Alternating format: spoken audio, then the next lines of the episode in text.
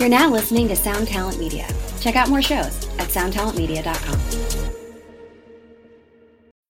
When you need mealtime inspiration, it's worth shopping Kroger, where you'll find over 30,000 mouthwatering choices that excite your inner foodie. And no matter what tasty choice you make, you'll enjoy our everyday low prices, plus extra ways to save, like digital coupons worth over $600 each week. You can also save up to $1 off per gallon at the pump with fuel points. More savings and more inspiring flavors make shopping Kroger worth it every time. Kroger, fresh for everyone. Fuel restrictions apply was the start of Star Starset intended as like an album first, or was was the lore already kind of drafted? Like what what was kind of the initial pitch? You you referred to the whiteboard that you found. So oh, like oh, yeah, what was yeah. what, no, what, no, no. did that he, entail? He always that was before the music. I think that was 2012. And I don't want to speak for him because I could make I could totally butcher this, but like I just know from my outsider, like him telling me as a really good friend, he would bounce all these ideas off of me on late night phone calls, and we would just because I was working, and so he would call me later and um, I just remember talking about a lot of what he, um, you know, how he envisioned this to be, and whether that was a, it never felt like marketing. It certainly never felt like anything but a wild idea. I just like there was so much to, so much depth to the, to the background of this whole thing. Um, it's just you know when you're talking to a crackhead that they're a crackhead. you know, you just know you're like, okay, this guy's like off his hinges. Something's totally wrong. Like, never did I get a feeling like he could totally. You could put them side by side, and him yelling about this story, and then a crackhead. Hello and welcome to another episode of 2020. My name is Corey Peza here, as always, with Siobhan Cronin and Benny Goodman. How you guys doing? Good. I'm excited for this one. I was lucky to have one of my dear friends yes, from Starset. Yes.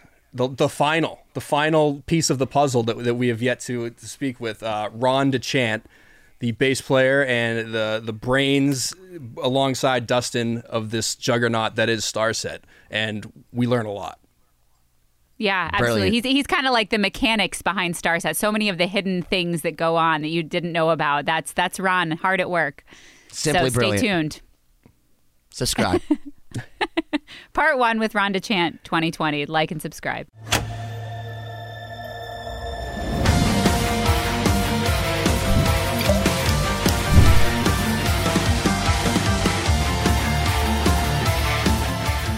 Ladies and gentlemen, welcome back to another episode of 2020. I'm Siobhan Cronin here as always with my cohorts and my co-hosts Benny Goodman and Corey Peza. And this week very, very special. My dear friend, one of the masterminds behind Starset, amazing bass player, business aficionado, super talented, and very humble in so many ways. I can't believe how humble he is. Ron DeChant, my dear friend, I'm so glad that after so many episodes, he finally agreed to join us.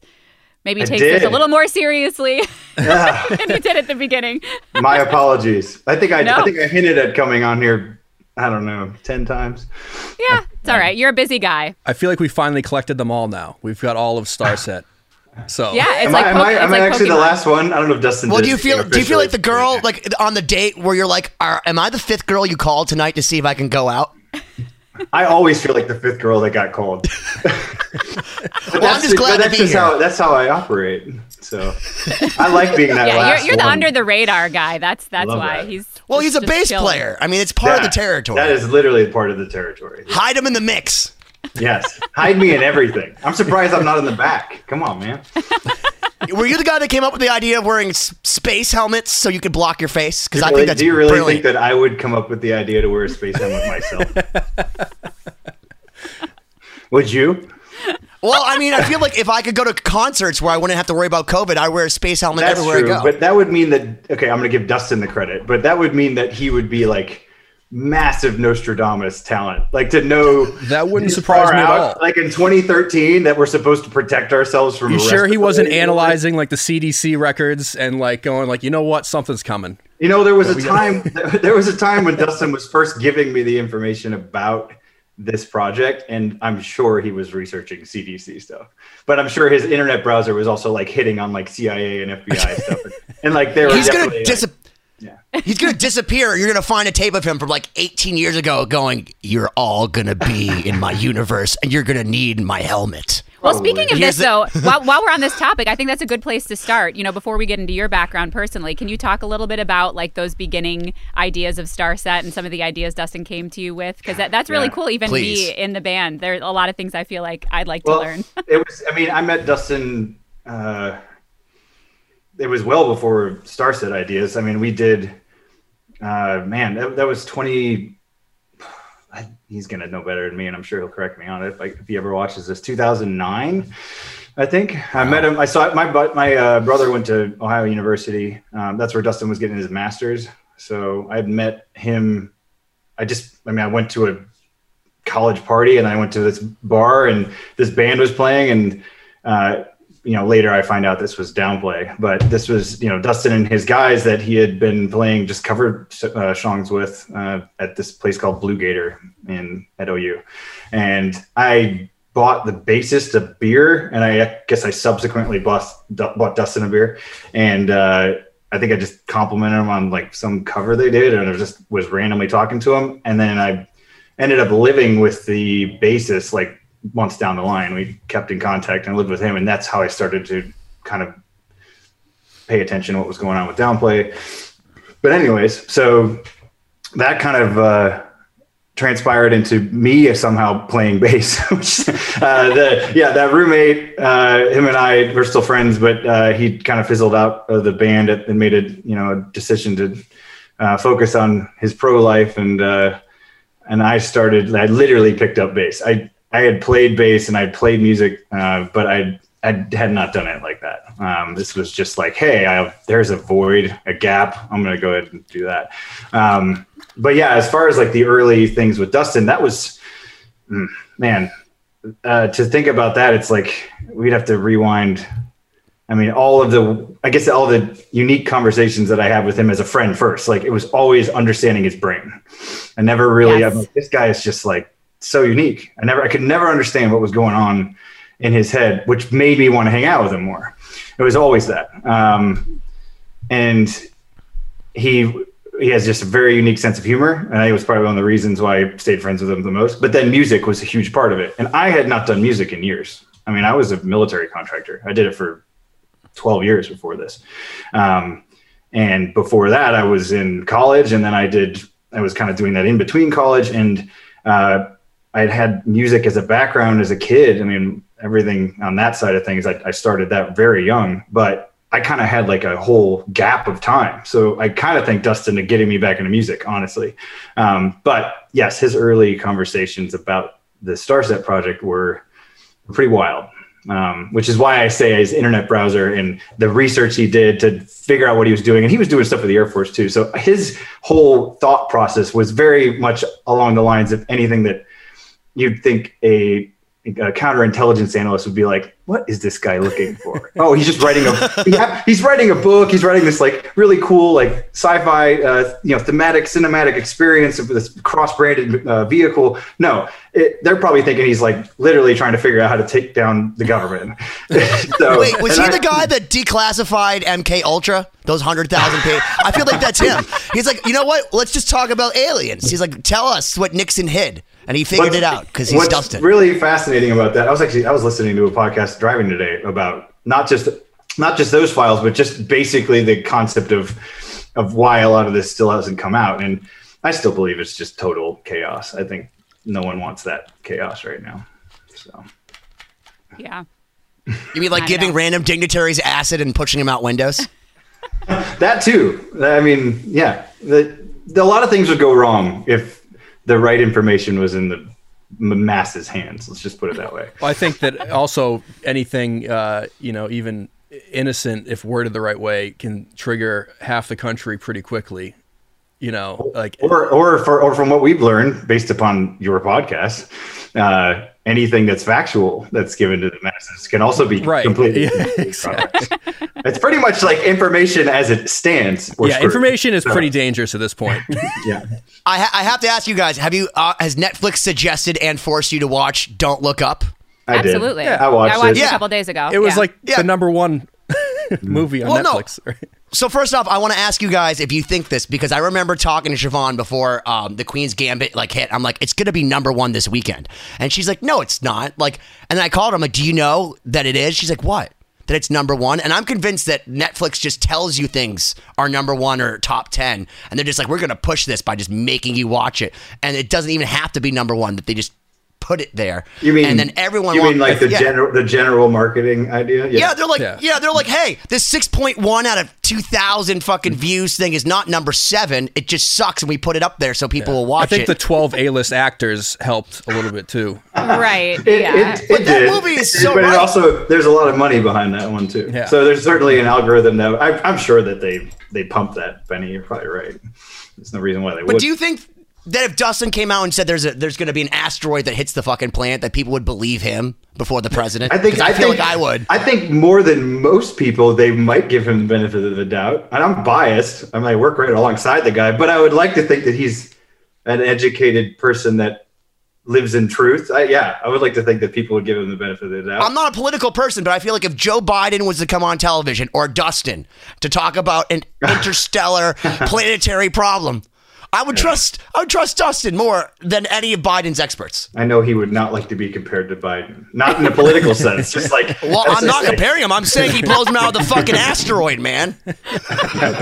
Okay, well, at the risk of getting too much off the rails so early in the episode, let's get back to Ron, and I'm going to keep everything on on track here. So, uh, you know, we spoke a little bit about Starset, but let's go back because you mentioned some interesting things about your background. Maybe let's go more chronological and talk about, you know, you said you were a military contractor, some of the work you did prior to getting back into music. I feel like that's immensely interesting because so much of what you do now is so business oriented too, alongside your work that you do in music. So maybe guide us through a little bit of your background and in your work life before Starset. Cool. Um, yeah, I. I- This is so crazy, but I was thinking about. I, I'd actually watched. I hadn't watched Brock's, but I had watched Adams during like the true 2020 quarantine, right? Uh-huh. So I had thought I knew that there would be some sort of question around at least background.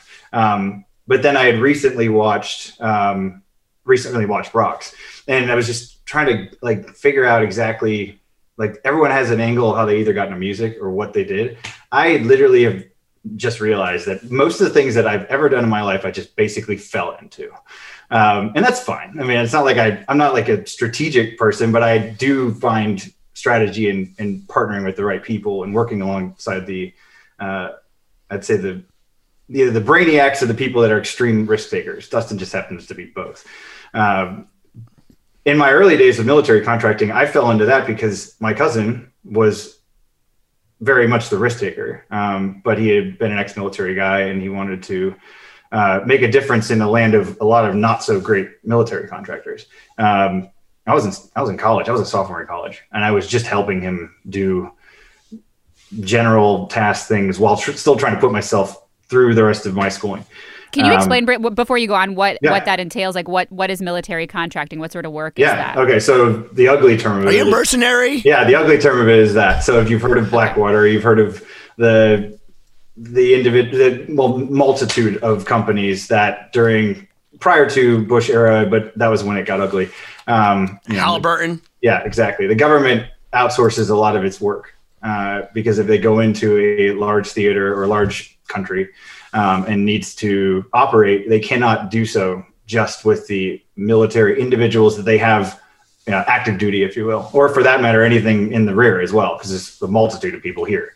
Um, so they outsource, um, and that can be anything under the sun that is necessary to set up an operational force in country or analytics, or even all the way down to building things, putting out fires, cooking, you name it. Like they they're doing all of that in places that are you know you're housing thousands of people. So our my cousin was focused very much on language. Um, he was an Arabic interpreter. He learned that language, and then he was uh, partnering with some guys. Was a special forces guy, um, and they were they saw a huge need for linguists, people translating Pashtun or Arabic and this relative countries that they were in. Um, and he was actually recruited to manage those linguists on the ground and was watching how those language interpreters from the United States were being treated, and he didn't like it, and neither did his partner. Um, and I'm you know, probably butchering their startup story, but they just wanted to do it better, and they found a way to recruit linguists more efficiently um, at a better quality. And that was a massive military contract that he won. I was probably still a junior in college at the time he won it, and the company went from like six people to 300 in the states, and went from probably 100 in theater to thousands. Uh, and all of a sudden, I'm watching you know everything grow around us, and I'm just you know i'm the it guy. Like i'm just trying to like solve everybody's problems on that side of it but also learning a ton. I mean getting a you know a top secret clearance and doing all these things that i never dreamed of doing but i was only dreaming of it in college of just sitting there learning how to do it. I was a poli sci major and i ended up doing some security and intelligence major and i wanted to actually be in the agencies. So um, yeah that's like the long and short of what a contractor does but there's so many facets of contracting that i was only in this tiny little niche. So, no, Benny, not a mercenary, though I felt like it sometimes. But did you did you blow up all the linguists after you were done so that they can hire you again to send more linguists in, like Halliburton? Did Cheney give you that model? God, Cheney. Yeah, what's the uh, what is the Netflix uh, one with him in it? Oh my God, I watched that over quarantine. and It made me want to. Uh, it's he's the scariest man that's ever lived. Very. Yeah, I don't know. it was, you can't see him from Google, Google Earth. They blacked him out. So I mean, if, if that tells you anything, he's black ops for real, man. Yeah, I don't know. It, it was not to say that any military contracting now, if I'm you know ten years out of it, is you know not to say there's not shady things that happen. I mean, you're also dealing with the government. Like there's a lot of things that aren't handled properly, right? Uh, but it was a massive learning curve. I mean, I went from a college student who hadn't managed really anything other than knowing very much what to do with computers to just, I'm just like, holy crap, drinking from a fire hose. And everyone that we worked with was doing similar things. Either they're ex military or they were just really young, motivated people. And it was awesome. Um, and it made me, that's why I said that I fall into this stuff. Yes, my cousin had done this and he'd started a company, but I was like right there with him at the early days. Um, and it just, you're not going to walk away from something like that. When it's exploding you just you can't i can't. Some people are like oh my god it's terrifying. I can't do this. I need to go somewhere else. When there's fire i'm like running to it. So is that a double entendre or sure. is it a true story? No i mean that's well that yeah it happened a couple of times. Those are things i probably won't talk about but yeah it, it, got, it got sketchy. I was overseas a lot a, a lot a lot. I spent most of my 20s going back and forth between the middle east and here so. Wow can I ask yeah. what what was it like your experience of going there? Because that's one region that I've never been to, and it seems so so foreign, like even more foreign than some of the places that we go on tour, right? Yeah. Like, what is it like over there? Well, I'll tell you one thing. There's a reason why I can live out of a backpack because yeah, I'm, I'm I'm I'm not any stranger to going on a bus with a backpack now. I don't I don't need a lot. Um, that certainly trains you real quick. You just don't need much. Uh, but yeah, the uh, the environment there is well, there's parts of that, the parts of that world is just absolutely beautiful. And then there's parts of it that are the ugliest places and you never want to go. Um, but that all depends on what's happening at the time. You can understand why people are defending their countries and their lands there because some of it is just unbelievable. Um, and you see it from unique vantage points. Um, I remember writing, uh, a buddy, one of the IT guys that we would deploy with, was friends with uh, one of the helicopter battalions. So in northern Afghanistan, we had opportunities to jump in uh, their helicopters in the early mornings and see some of the countryside. And it was like you could imagine if if this was even close to it's a negative connotation, but of westernize some of the ski resorts that could be on these mountains. Of course, that you would never want that to really happen. That would probably displace a lot of people. But this is some of the most beautiful views you've ever seen. Um, it's it, it certainly is. Uh, it's really sad um, to see a lot of how those people live um, and even more sad to watch what we go into with what goals we go into from a diplomatic standpoint versus a militaristic standpoint. Um, I don't know. I definitely still have uh, mixed feelings about the things that we did. But good for you um, for being so bold, though. That's that's really inspiring, and that's yeah something that a lot of like I'll say for all three of us, a lot of the people we've talked to that are super successful, they have that similar approach of like I see fire and I run for it. You know, like really drawn to like the the risk taking and willing to go on an adventure. And um, I- am curious, going back a little bit, when you were in college, just kind of you know you fell into this. What what was your vision for what you thought you wanted to do? Uh, in the long run when you were just getting started in college before all of this happened? Did you have an idea of what you wanted to do? Was this vastly different from what you envisioned? Oh, vastly different. Absolutely. I knew that I, um, okay, my first year out of high school, I had went to a college in Illinois. I grew up in Chicago. Um, my parents moved to Cleveland. Dad took. Wait, a what's bigger- your favorite? What's your favorite Italian beef sandwich place? That's important. do you have the hot Only Portillo's. Portillo's?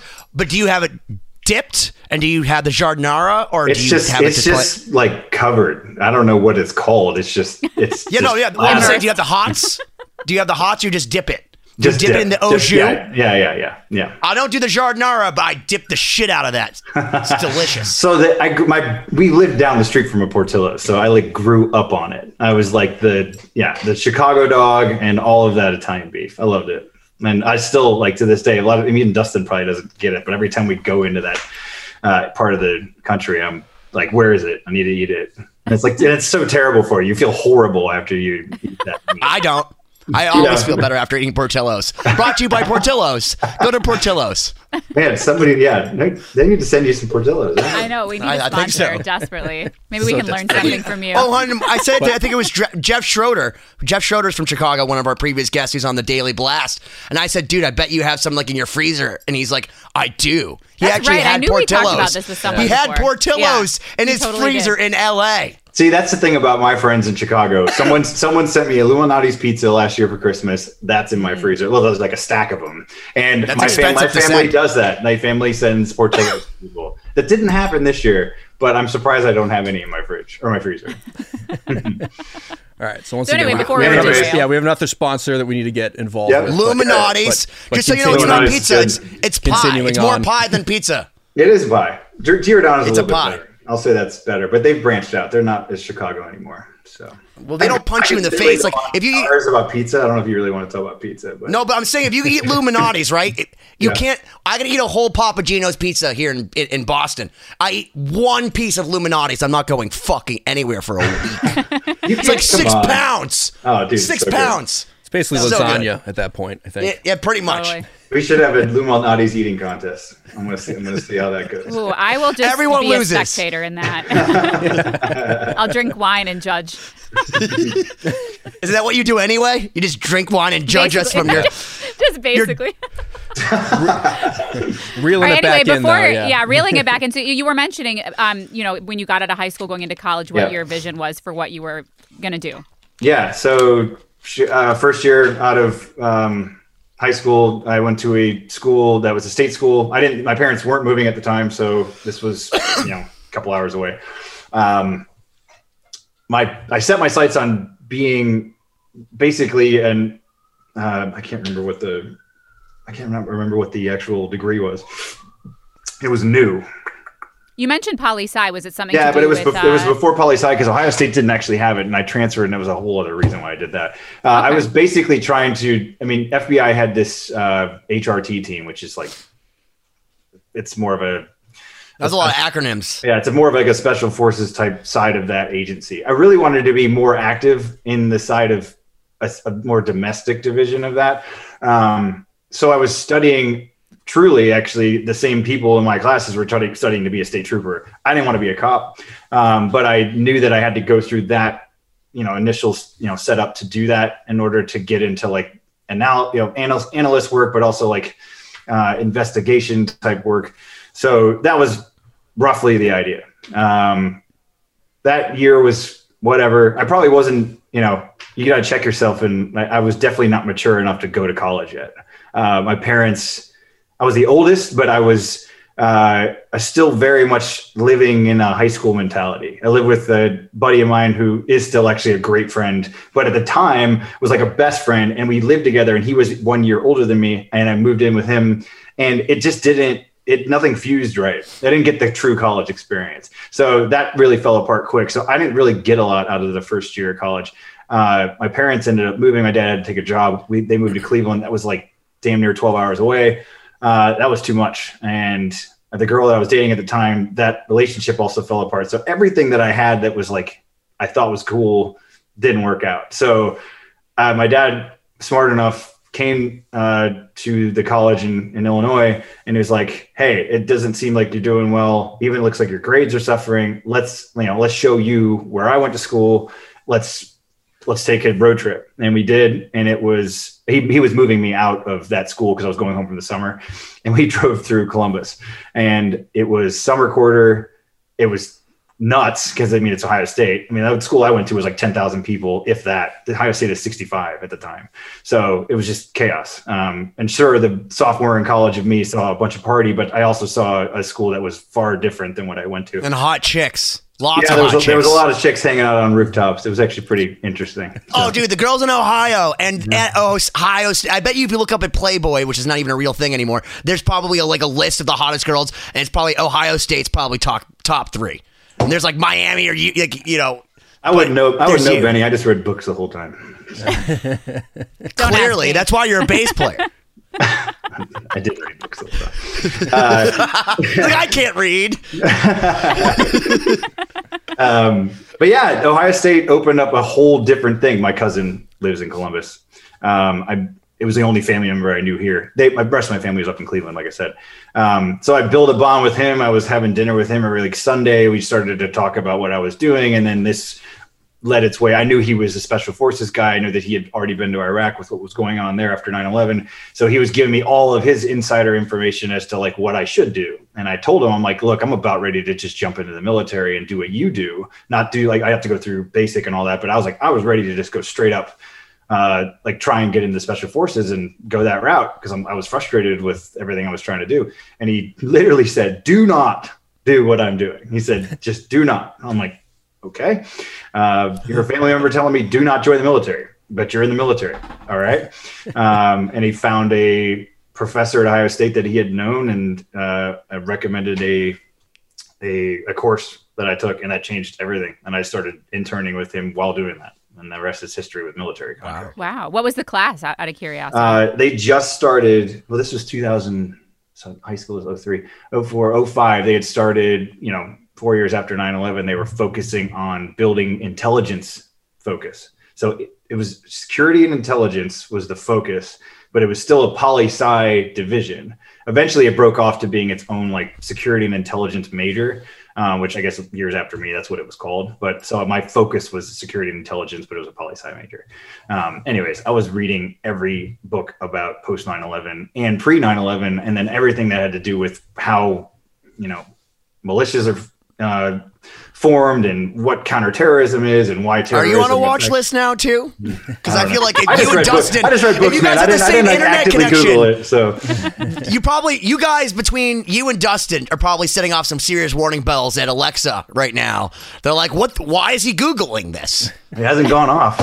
So but this was back in the day of books and libraries, right? I mean, like even me in Yeah, college, it wasn't so, so- much Google searching, really. But what's know? funny is I think about it now, and I need to go pull up and find like some of my old papers because we literally wrote books about what we think went wrong. Um, books. We wrote papers about what we think went wrong with 9/11, but things prior to that. And that whole our professors were pushing us to be almost conspiracy theorists. Where it's like now you think about this in, in years later. I mean, almost what 15, 17 years later. God, I'm old. This sucks um, but you're thinking about it you're like wow i can't I, I almost want to go back to school to see if that's happening now because you don't want anyone it's almost like we're like don't be a conspiracy theorist don't yeah. Don't listen to joe rogan don't don't let don't listen to those voices in your head telling you this is not exactly what you've been told Yeah, but kids are contrarians, dude. They're totally contrarians. I have a 16 year old that I've inherited, and uh, you know, uh, her her girlfriend comes over and she literally says to me,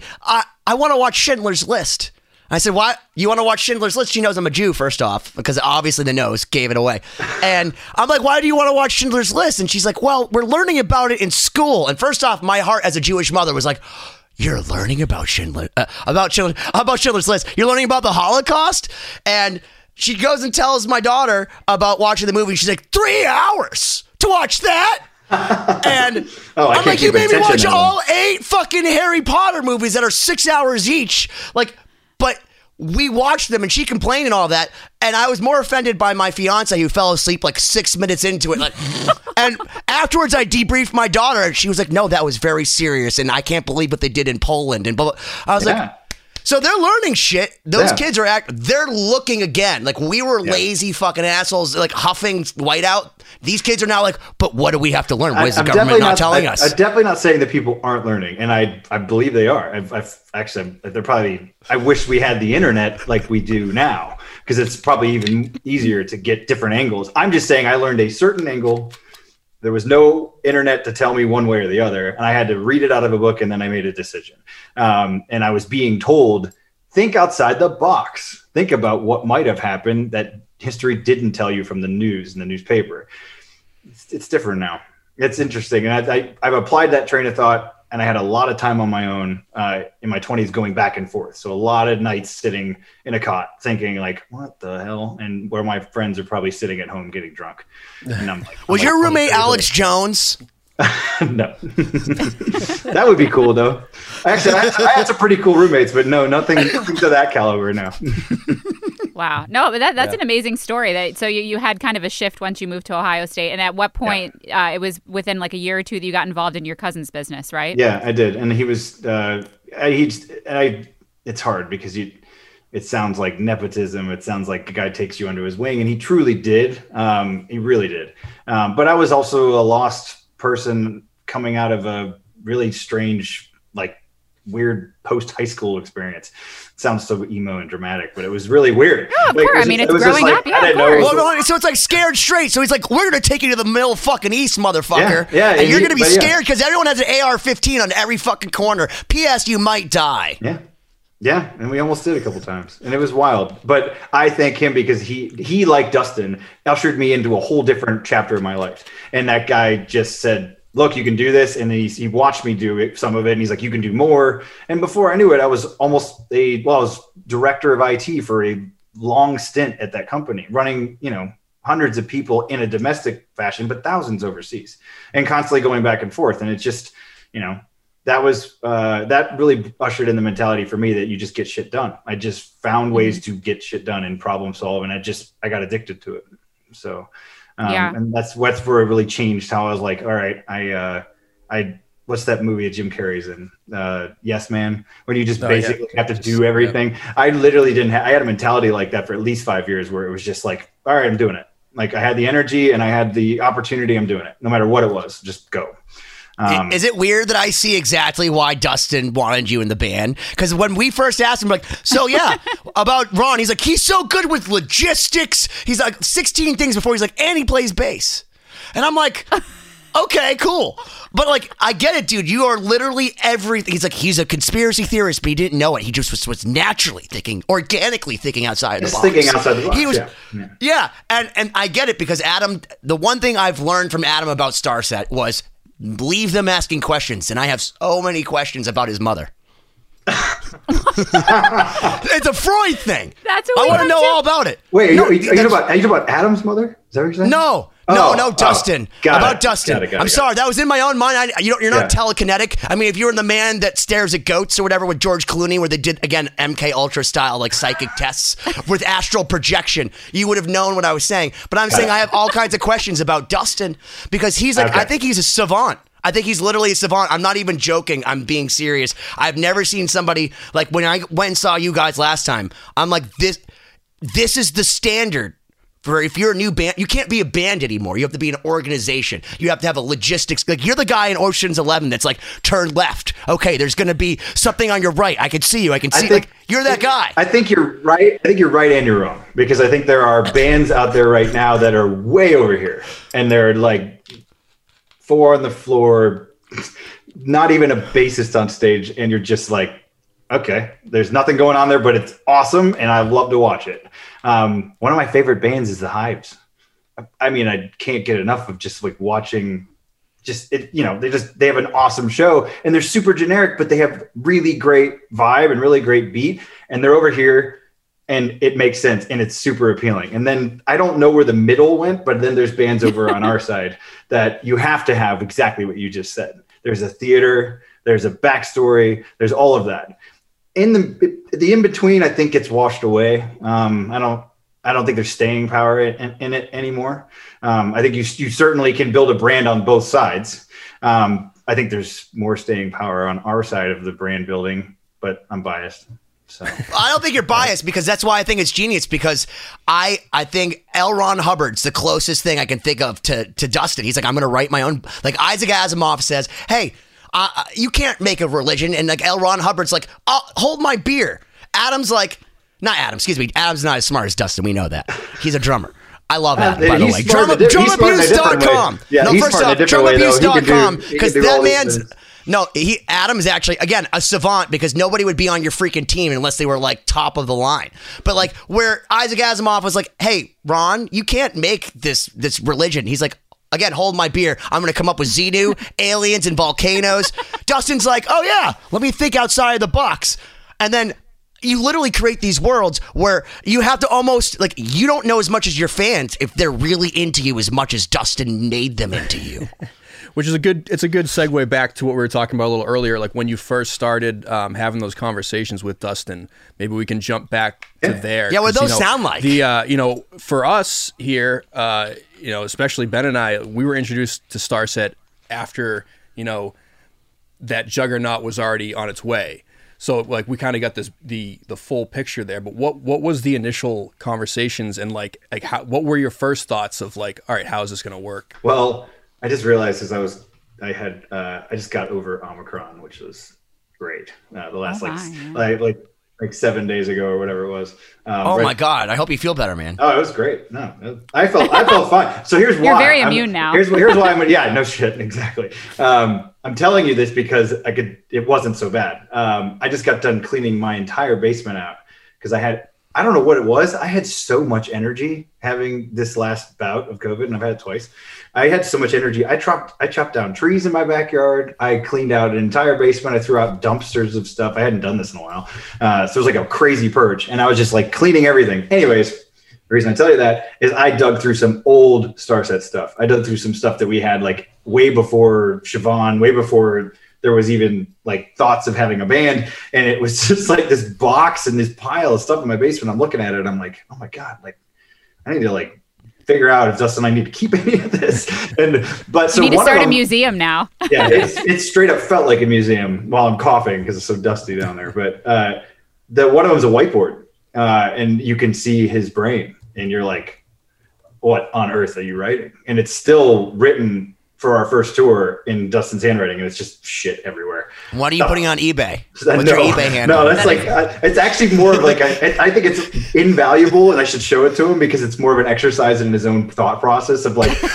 here's what here's what you thought to do for the 2013 first step into Starset in terms of a band, and I can see half of the things that we did, and it was a total mistake, and some of the things were amazing. And you're like, oh my god, I can't believe that bullet point turned into that. Um, that was cool, and so those weren't early conversations though. So to your point, Corey, there, Yeah. we we had we had that kind of display of chaos in every conversation we had leading up to that point. So he was he was a friend, right? I mean, I had I didn't we played some crazy shows together. I was his bassist at Downplay for a while because half his band either quit or just was getting sick of doing the uh, the record label uh, kind of shows to show off, you know, everything that Downplay was. Sounds at Frank Good horrible. Deal. It was it was a lot. Well, it was a lot. I mean, you you had to put for him. It probably felt horrible because he was hurting cats of a band that was very much not like Adam. Brock, Siobhan Z, no professionals like the, and not to hate on these guys, but like they were in it in a totally different era. It honestly felt like I don't know. I don't want to say bad uh, things about other bands, but it was like it was chaos for him, and he was tour managing, and he was the singer, and he was trying to put on this artistic thing for record labels in order to achieve a deal. And I was watching it happen and watching it fail or watching it succeed sometimes, and then realizing, oh my god, this guy's got something special, but the other people around him don't get it. So I'm in like I remember there was one point, one of the conversations we were driving to like way north Wisconsin. It was me and him. He had to we had to fucking get a drummer from a different band to play that night for this one-off gig, and we're pl- we're driving like 14 hours from I think his hometown in Salem at the time, just to play this one show because it was with a band that was going to potentially introduce us to a different manager, and we're talking like just doing anything to grind, and that was the real grind of Starset. It was the years prior of him just doing anything. Um, and I just remember the conversations, and it was just like, we're going to have to do this, we're going to have to do that. And I'm like I'm still a military contractor. I'm not even thinking about music. I'm just trying to sponge in whatever the heck he's talking about. And it was wild. And that funny story is the van at the time were driving through an epic rainstorm and it was this old shitty Chevy van that he had been touring in. And the entire thing, the dashboard, the lights, everything went out. And we're driving 50 miles an hour on this dark ass highway, no one on it, and the whole thing shuts down. And he like kind of like pulls over to the side of the road. We don't even have emergency lights because the rain got into like the battery and it just it was terrifying. And all we had was a trailer behind us, and he's like, dude, like we're gonna get sideswiped. Um, and he's just like pounding on the steering wheel and then just out of nowhere this like the third pound of the steering wheel of the van comes back on and we just pull over to a pilot like 10 miles down the road but like we'll still we'll still laugh about that story because it's so wild like that was what we were experiencing in the early It's the universe. Yeah. It's the fucking. I, I, first off, that's not even a joke. That I firmly believe at this point that you get what you you, you put out. It's every you know energy transfers. If you guys, he's literally hitting the steering wheel, going no, because Yeah. he's a prophet of something crazy with his synesthesia. No, he was just the he lights want to get back on. sideswiped by a semi. And I was like, all right, we're gonna have a semi. That's what you backs. think. Yeah, That yeah. was layer one of the inferno that is Dustin's mind. No, But but yeah. this is amazing because you're on the brink of talking about like this intersection between like your sort of prior life and this involvement. So keep going, keep going. yeah so we but that was okay that was i don't know one drive um we did 20 25 more of them um there were guys that are good friends of mine now that we had just a drummer friend that came in and did a one-off show and we had a ridiculous night. We played a we played a show um it's funny because i was watching adams. We played a show at Alrosa uh, where Dimebag got shot, and like I knew of that situation because I knew I was on that stage. That was one of the nights where I'm like, oh wow, I know something about this. I was in Columbus uh, right after that that happened, um, but like I kind of got to feel like what it was like to play on hollowed ground and be in a in a weird situation and, and felt some call to music. Not to say that that show did it, but like Well, hold on, but that's a sacred thing. Just so you know, I, I actually was loosely, I, I didn't, I wasn't friends with Dimebag, but I knew Vinnie a little bit, and they had, I had seen him like November twenty fourth, uh, and I hung out because they had given me my birthday is November sixteenth, and they actually let me and my friends backstage for my birthday. So like that is a, a crazy place, and they just knocked it down. They did, You know, didn't yeah. they? Yeah. So I mean, maybe you weren't attached to it, but just so you know, like just my age. Yeah. I'm even older than you. That's like it brings tears to my eyes just to think about how crazy that moment was. So the fact that you were even standing on that same spot to me is like when the guy goes into the woods and like this is where Buddy Holly's plane crashed. Yeah, and this is yeah. where all, the Dimebag for me. Well, we and we, I, maybe he, I'm sure, in his own way, would think about that. But Dustin's a little bit more like point of business, matter of fact, doing what he's doing in the moment. it's too But I- morbid. it's too dark. But but I was like, oh shit, like this is uh this is wild. I'm doing this, or I'm doing other things, and there's many other stories where I'm like doing something and I'm meeting a certain band backstage with Dustin, who this is the guy I've been friends with for five years and hadn't really had that kind of experience. I've had like drunken nights and hilarious conversations, and all of a sudden I'm backstage with Alien Ant Farm and Red, and I'm trying to think of the other band that was with us at the time, and we were just you know, we're hanging out on their bus and I'm just like, this is, uh, this is slowly morphing into, I don't really know this guy that I'm starting to call my best friend anymore. I'm like, holy shit, this guy's doing some crazy shit that I hadn't, I, I knew he was capable, but I'm like, wow, he's like, he's really fucking doing it. And he's doing it again. And I, I will remember always the conversation he had with me when he wrote the, I guess the, essentially the business plan, but he wouldn't call it that. He wrote the mantra of what Starset's first lore was supposed to be, and it was uh, he just said, you know, if this doesn't work out, and I can't get my ideas to, I don't know if it was the word percolate or whatever he used. If I can't get this to take off in a way that I can get this music out, and whether that meant a record deal or just some form of success, so he could do this as a career, he's like, this is it. This is it. Like this is the last thing I'm going to do. I'm going to go right back to engineering. I'm going to focus on what I was doing. Like this is it. And and I think he was somewhat of a way asking if I wanted to be a part of it. And I was like, yeah, like I'm I'm good on what I've been doing for the last 10 years. I I'm kind of sick of risking my life and doing some really crazy stuff. I'd like to do a change and and music was was it. So and he also trusted me during those last two years prior to pick up a bass, and I'm pretty sure I sucked so bad starting off.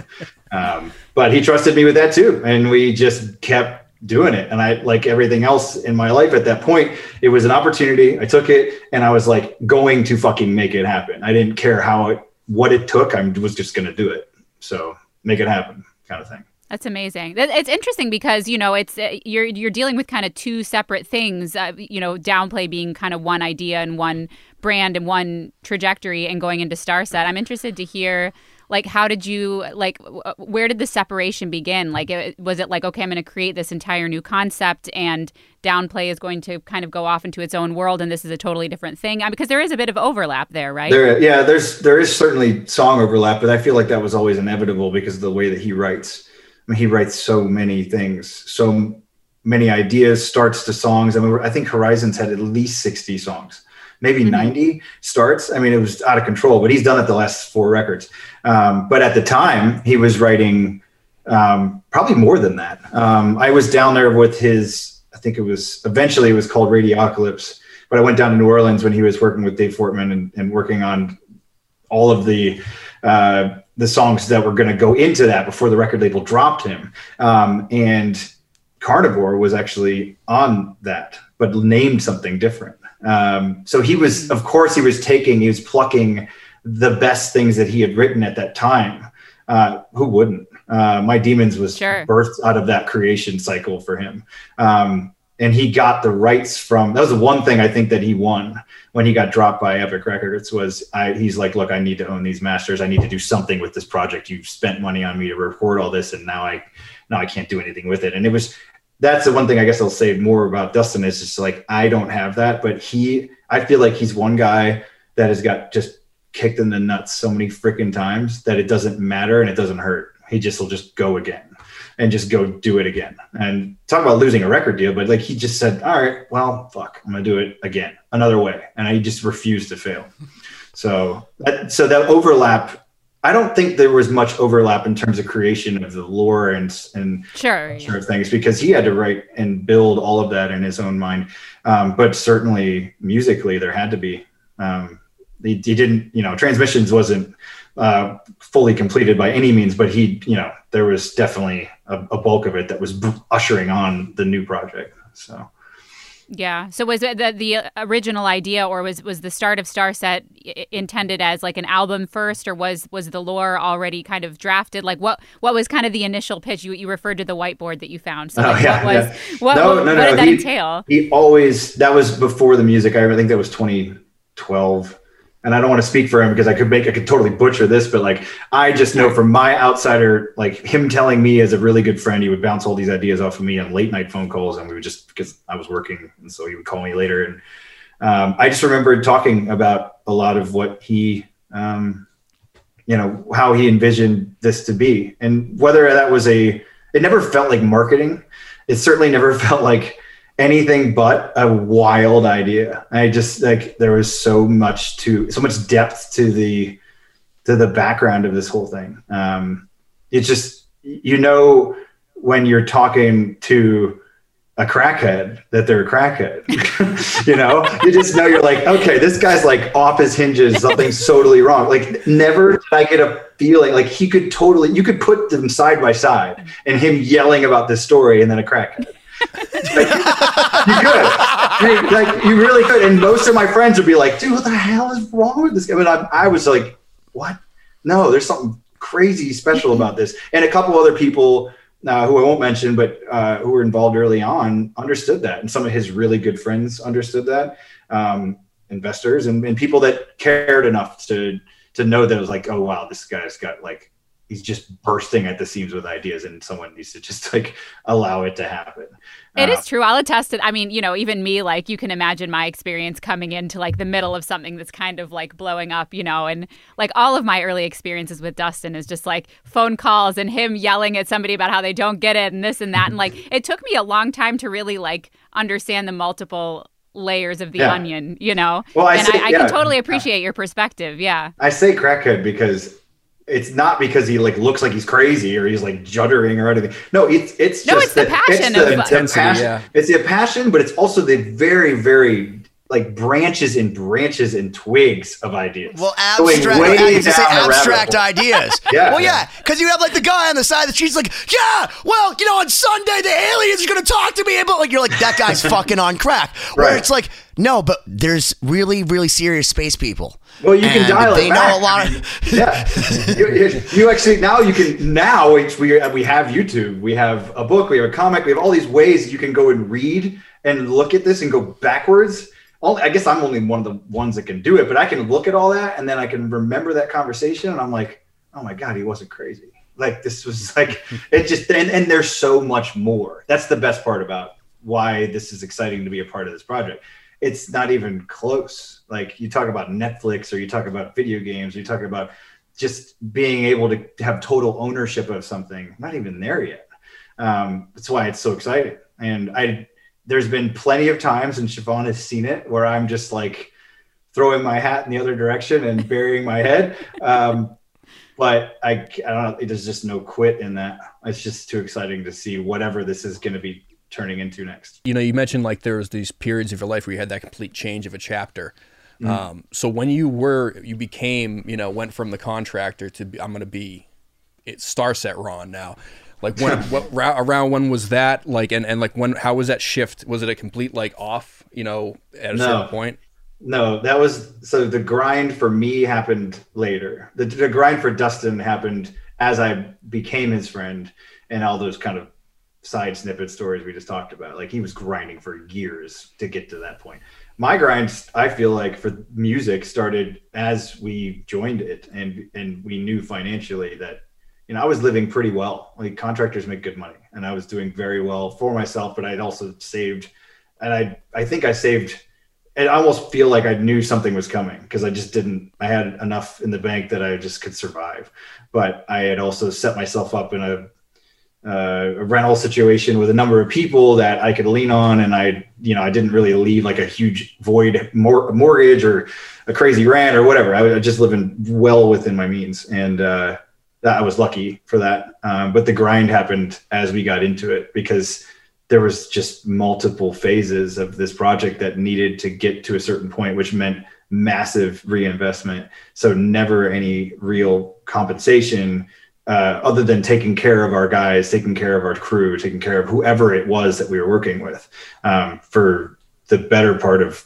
the last six years, uh, just making sure everything was taken care of and then just reinvested, reinvested, reinvested until we got to a point where we could realize that you know, we were happy with the production level of the show, but also the production level of the art. I mean, everything that he has in his head is is curated for a certain look, um, and you don't want that to be, you know, just like anybody else putting out art. You just don't want that product to be consumed in the wrong way because it could just change everything.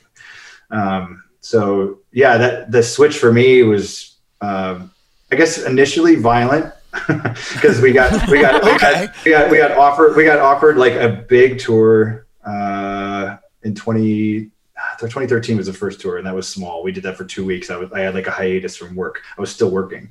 Uh, 2013 i worked for the first part of the year but i was doing mostly remote work and that was before anyone did remote work.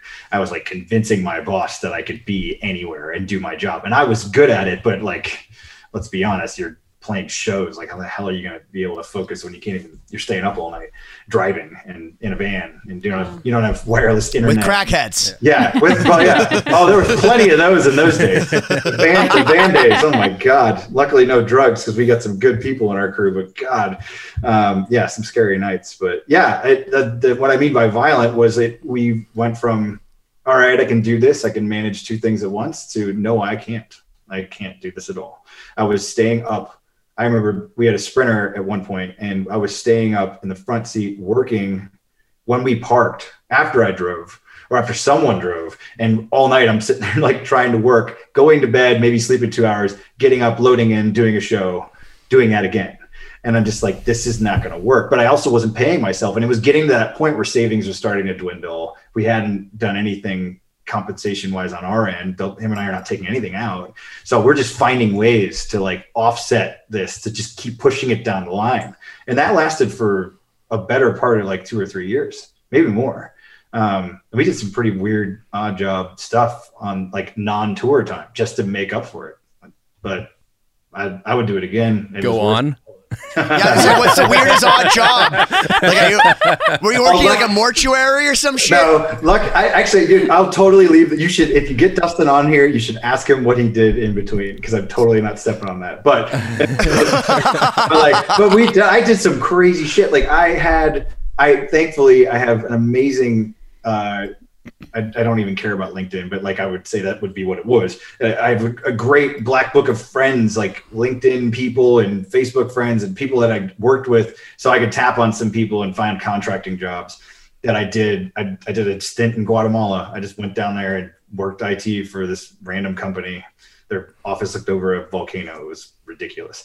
But I did that for like two months. I made a truckload of money doing it because I had one guy that knew that I was capable, did that, came back. That was a consultant gig. Uh, I did some Salesforce management stuff because I knew how to operate their software just because I had managed it on the side. I managed a guy who managed Salesforce. I didn't even do it myself. I just like, all right, I can tinker with that. I did that for like six months, like on a remote computer in a sprinter and then at home. But like, dude, that's the fake it till you make it shit. Like you just Yeah. do whatever it is you have to do to make sure In that Guatemala. well, that was Guatemala. The other time was just domestic, but like, but yeah, I'm on all different uh, time zones, and like I'm in Europe trying to figure out how to get on a fucking Wi-Fi, a VPN through like a shitty hotel, which at the time you didn't have a hotspot. Like I don't know, it was just it was bananas, and it. I'm so glad I'm not doing that now, but like that's what it took. It didn't just. I love the fact. Hold on, can we pause? I know Corey hates this, but the but most bananas thing was the fact that you couldn't sign on to the VPN or the Wi-Fi in Europe. That's when you pulled up but out bananas. I don't think you said anything about going to Afghanistan and ris- risking your life, not going to the military, living was with a crackhead, talking about Nostradamus like craziness. It was the Wi-Fi in Europe. Well, That's bananas. You're We're also- still bougie at the end of the day, you know. There's only a certain number of things I need. Siobhan knows Wi-Fi is usually one of them.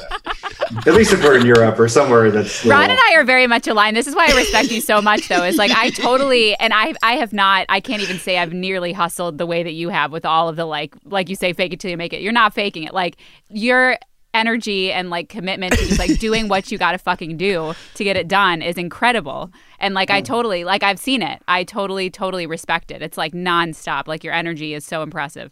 Well, don't don't discount what you've had to do in the last two years. So. And Are all you of talking about you. being married No, to Brock Richards? Yeah. I wasn't going to say it. no, I'm saying what all you guys have done. I mean, 2020 was was nuts, and I'm not cracking a beer. This is just orange Zevia. Oh, you you, You totally that should as if- crack a beer though yeah. if you want. I mean, Yeah, no, you- they- It's, it's we encourage that. and It- and also recommended. Ah, okay. to Well, okay. Well, if we're doing a second round of this, I'll We do. We, we got a few For minutes sure. left of this episode, and then we'll take a little uh, restocking break. No, I'm saying I'm giving. Spoonful I'm of giving- sugar helps Go, the medicine go down. I agree. no, I'm giving you guys credit because I and I know what this. I know what toll this took on every creator. Uh, as soon as it happened when we were in Russia, and I was watching not just the markets, but just watching everything happen, and you're just like, oh my god. Um, everyone's thinking about themselves, and the last person they're thinking about is arts, just like any Yeah. funding budget. So um, kudos to you guys. Uh, you created something awesome, Siobhan. I know you went and found every gig under the sun. I don't know how you worked so much. You worked so much in 2020. It blew my mind. I, Florida. Rock's, Rock, Rock's just telling me. I'm like, Yeah. I call him. He's Yeah. in Circleville. I'm like, is Siobhan there? He's just like, he's like, I think she went to Florida again. I'm like, you think? I was like, "Hey, how do you not know where your wife is? He's like, well, she comes and goes. I'm like, I'm like, Lot- lot- lots of new video games came out. So at the moment, Yeah. he is very Yeah. immersed in one of them because I, I had too many gigs over the holidays. He was like, I had to buy a game. I'm sorry. So I haven't actually really interacted with him that much.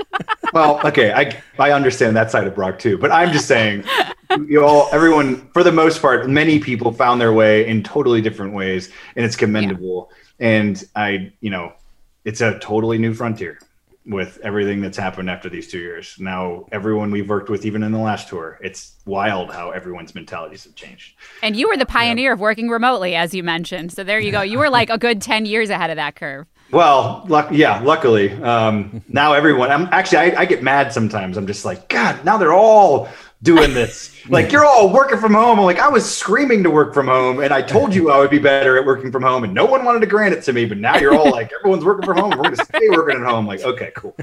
Thanks. Glad you get it now. Can I tell you, original. Siobhan? Siobhan, have you met my dad? Uh, Have you briefly, met my dad, when, Siobhan? when you when Yeah. when your parents came to the restaurant and at the Boston show, Does he or come at off? the Worcester show? He, he so he he saw all of this because when I was growing up, he worked downstairs and he never came upstairs before like three thirty in the morning, and I was like, "What the hell?"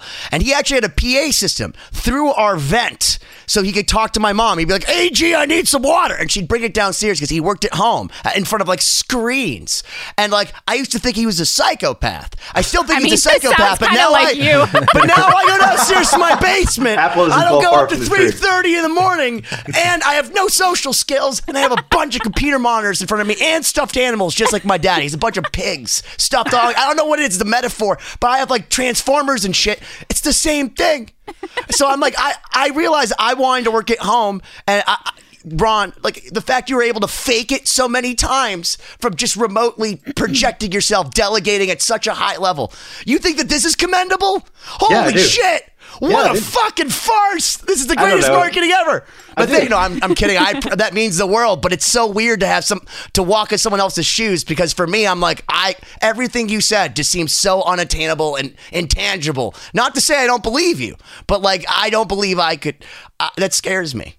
Yeah, but I mean, to to that's what fear for me just drives you further. Some people, like I said, you either walk to the fire or you don't. Fear, I'm like, all right, guess we're gonna figure this one out, and it's scary. Don't get me wrong, it's still scary, but you just do it. You know, Right on. Wow. What a what a what a What a way to end the first to- episode. Nike. We're brought to you by Just do Nike. it. Yeah, exactly. the same. Sponsored by Nike. that a- yeah, Sponsored so- by Nike, Zevia wine. I want my that- is that MTV. seltzer. Yeah, that's exactly that's exactly got- what this is. I got the It's Stop and Shop brand. So Ah, okay. No, no, no, dude. The gold emblem. uh, I think was it Walgreens. This is the, or is it CVS? This is the Is that shit. juice? No, dude. It's like the really expensive, like sell, like what? What's it? Perrier, So like it's like water, and then they just do like this on the top. yeah, of but it. it's like yeah, but it's like ninety nine cents, but it's equally delicious, and it actually has real juice in it. So That's I like feel when I good was there about and you didn't want to pay two ninety nine for the Milano cookies, so you got the like the the private stock, whatever. But I- from but Walgreens, listen, you're like fuck those Milano those bougie. Hey, co- wait, ninety nine way cents better water, and you're not, you can't get Milano. Wait, come on, Dude, bougie. but, but I actually like the cheap ones better. I think that's part of my DNA. Hmm. Well, regardless, I actually like the someone co-packers. please sponsor us, whether it be Stop and Shop, Seltzer, or whatever Ben's holding CVS. I live Yeah. off of this. This is literally. Emblem. I have an addiction. Siobhan knows this. It- oh, yeah, he I does, have- I because have there was a good, like, shelf and a half in the bus. In my yeah, in my in my fridge right now. what is it I called? go around to other stores to find Zevia. these flavors. This is orange, and this one's a very. I don't think I've ever even seen so it's that. it's just flavored stevia, but it's got nothing in it. Yeah, just- so I instead of like the drink soda. sucralose, it's got Yeah. the Zevia, like the the um the stevia, the natural sweetener. I'll also probably be the guy in like 50 years that you know got some crazy disease from stevia. I drink it like No. crazy. But That's hey, supposed No, to be no, the because like saccharin or whatever, it could fuck up your liver. My mom, like, I swear to God, her doctor had she had the craziest count, and she, they're like, "You're gonna die," and they're like, "Do you drink diet soda?"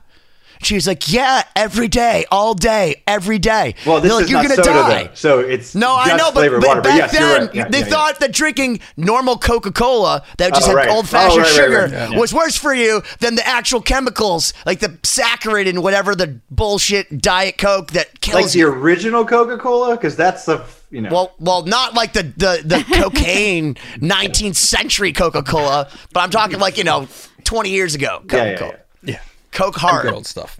so, anyways, I think they call that it note, Mexican Coke now. That's true. Yeah, I- I- Mexican Get the real sugar. Um, but yeah, this is what a what a wonderful way to end this episode. Um, we'll dive uh, we'll dive more into that was a good background, Ron. We appreciate you diving into that, and it's it's fascinating to hear your story because I had no idea about the whole. You know, that's a, that's amazing. A, that's a path. I, I learned know, a lot the- too. I always see Ron in the grind, so there's a lot of great stories that I got there too. It's I can new just picture me. him being like, "No Wi-Fi, but there's a We'll- volcano. yeah. So we'll, we'll no pick up Wi-Fi." we'll pick up present day in uh, in part two. sounds good. So stay tuned. You've been 2020.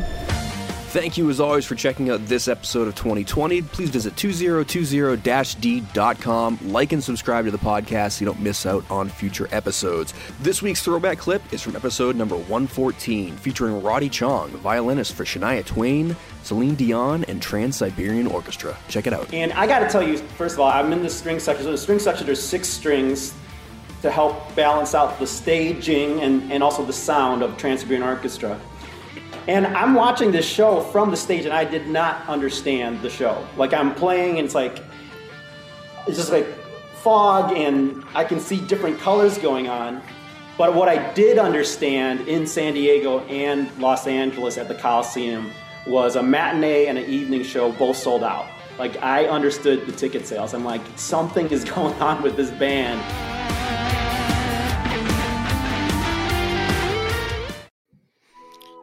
Welcome to us talking about our podcast for a minute. What's the name of that podcast? That's Axe to Grind, uh, and right now you're going to be getting a little, little taste of it, right down to the shaky microphone and all. and my name's Bob. And my name's Patrick, and usually we're joined by Tom.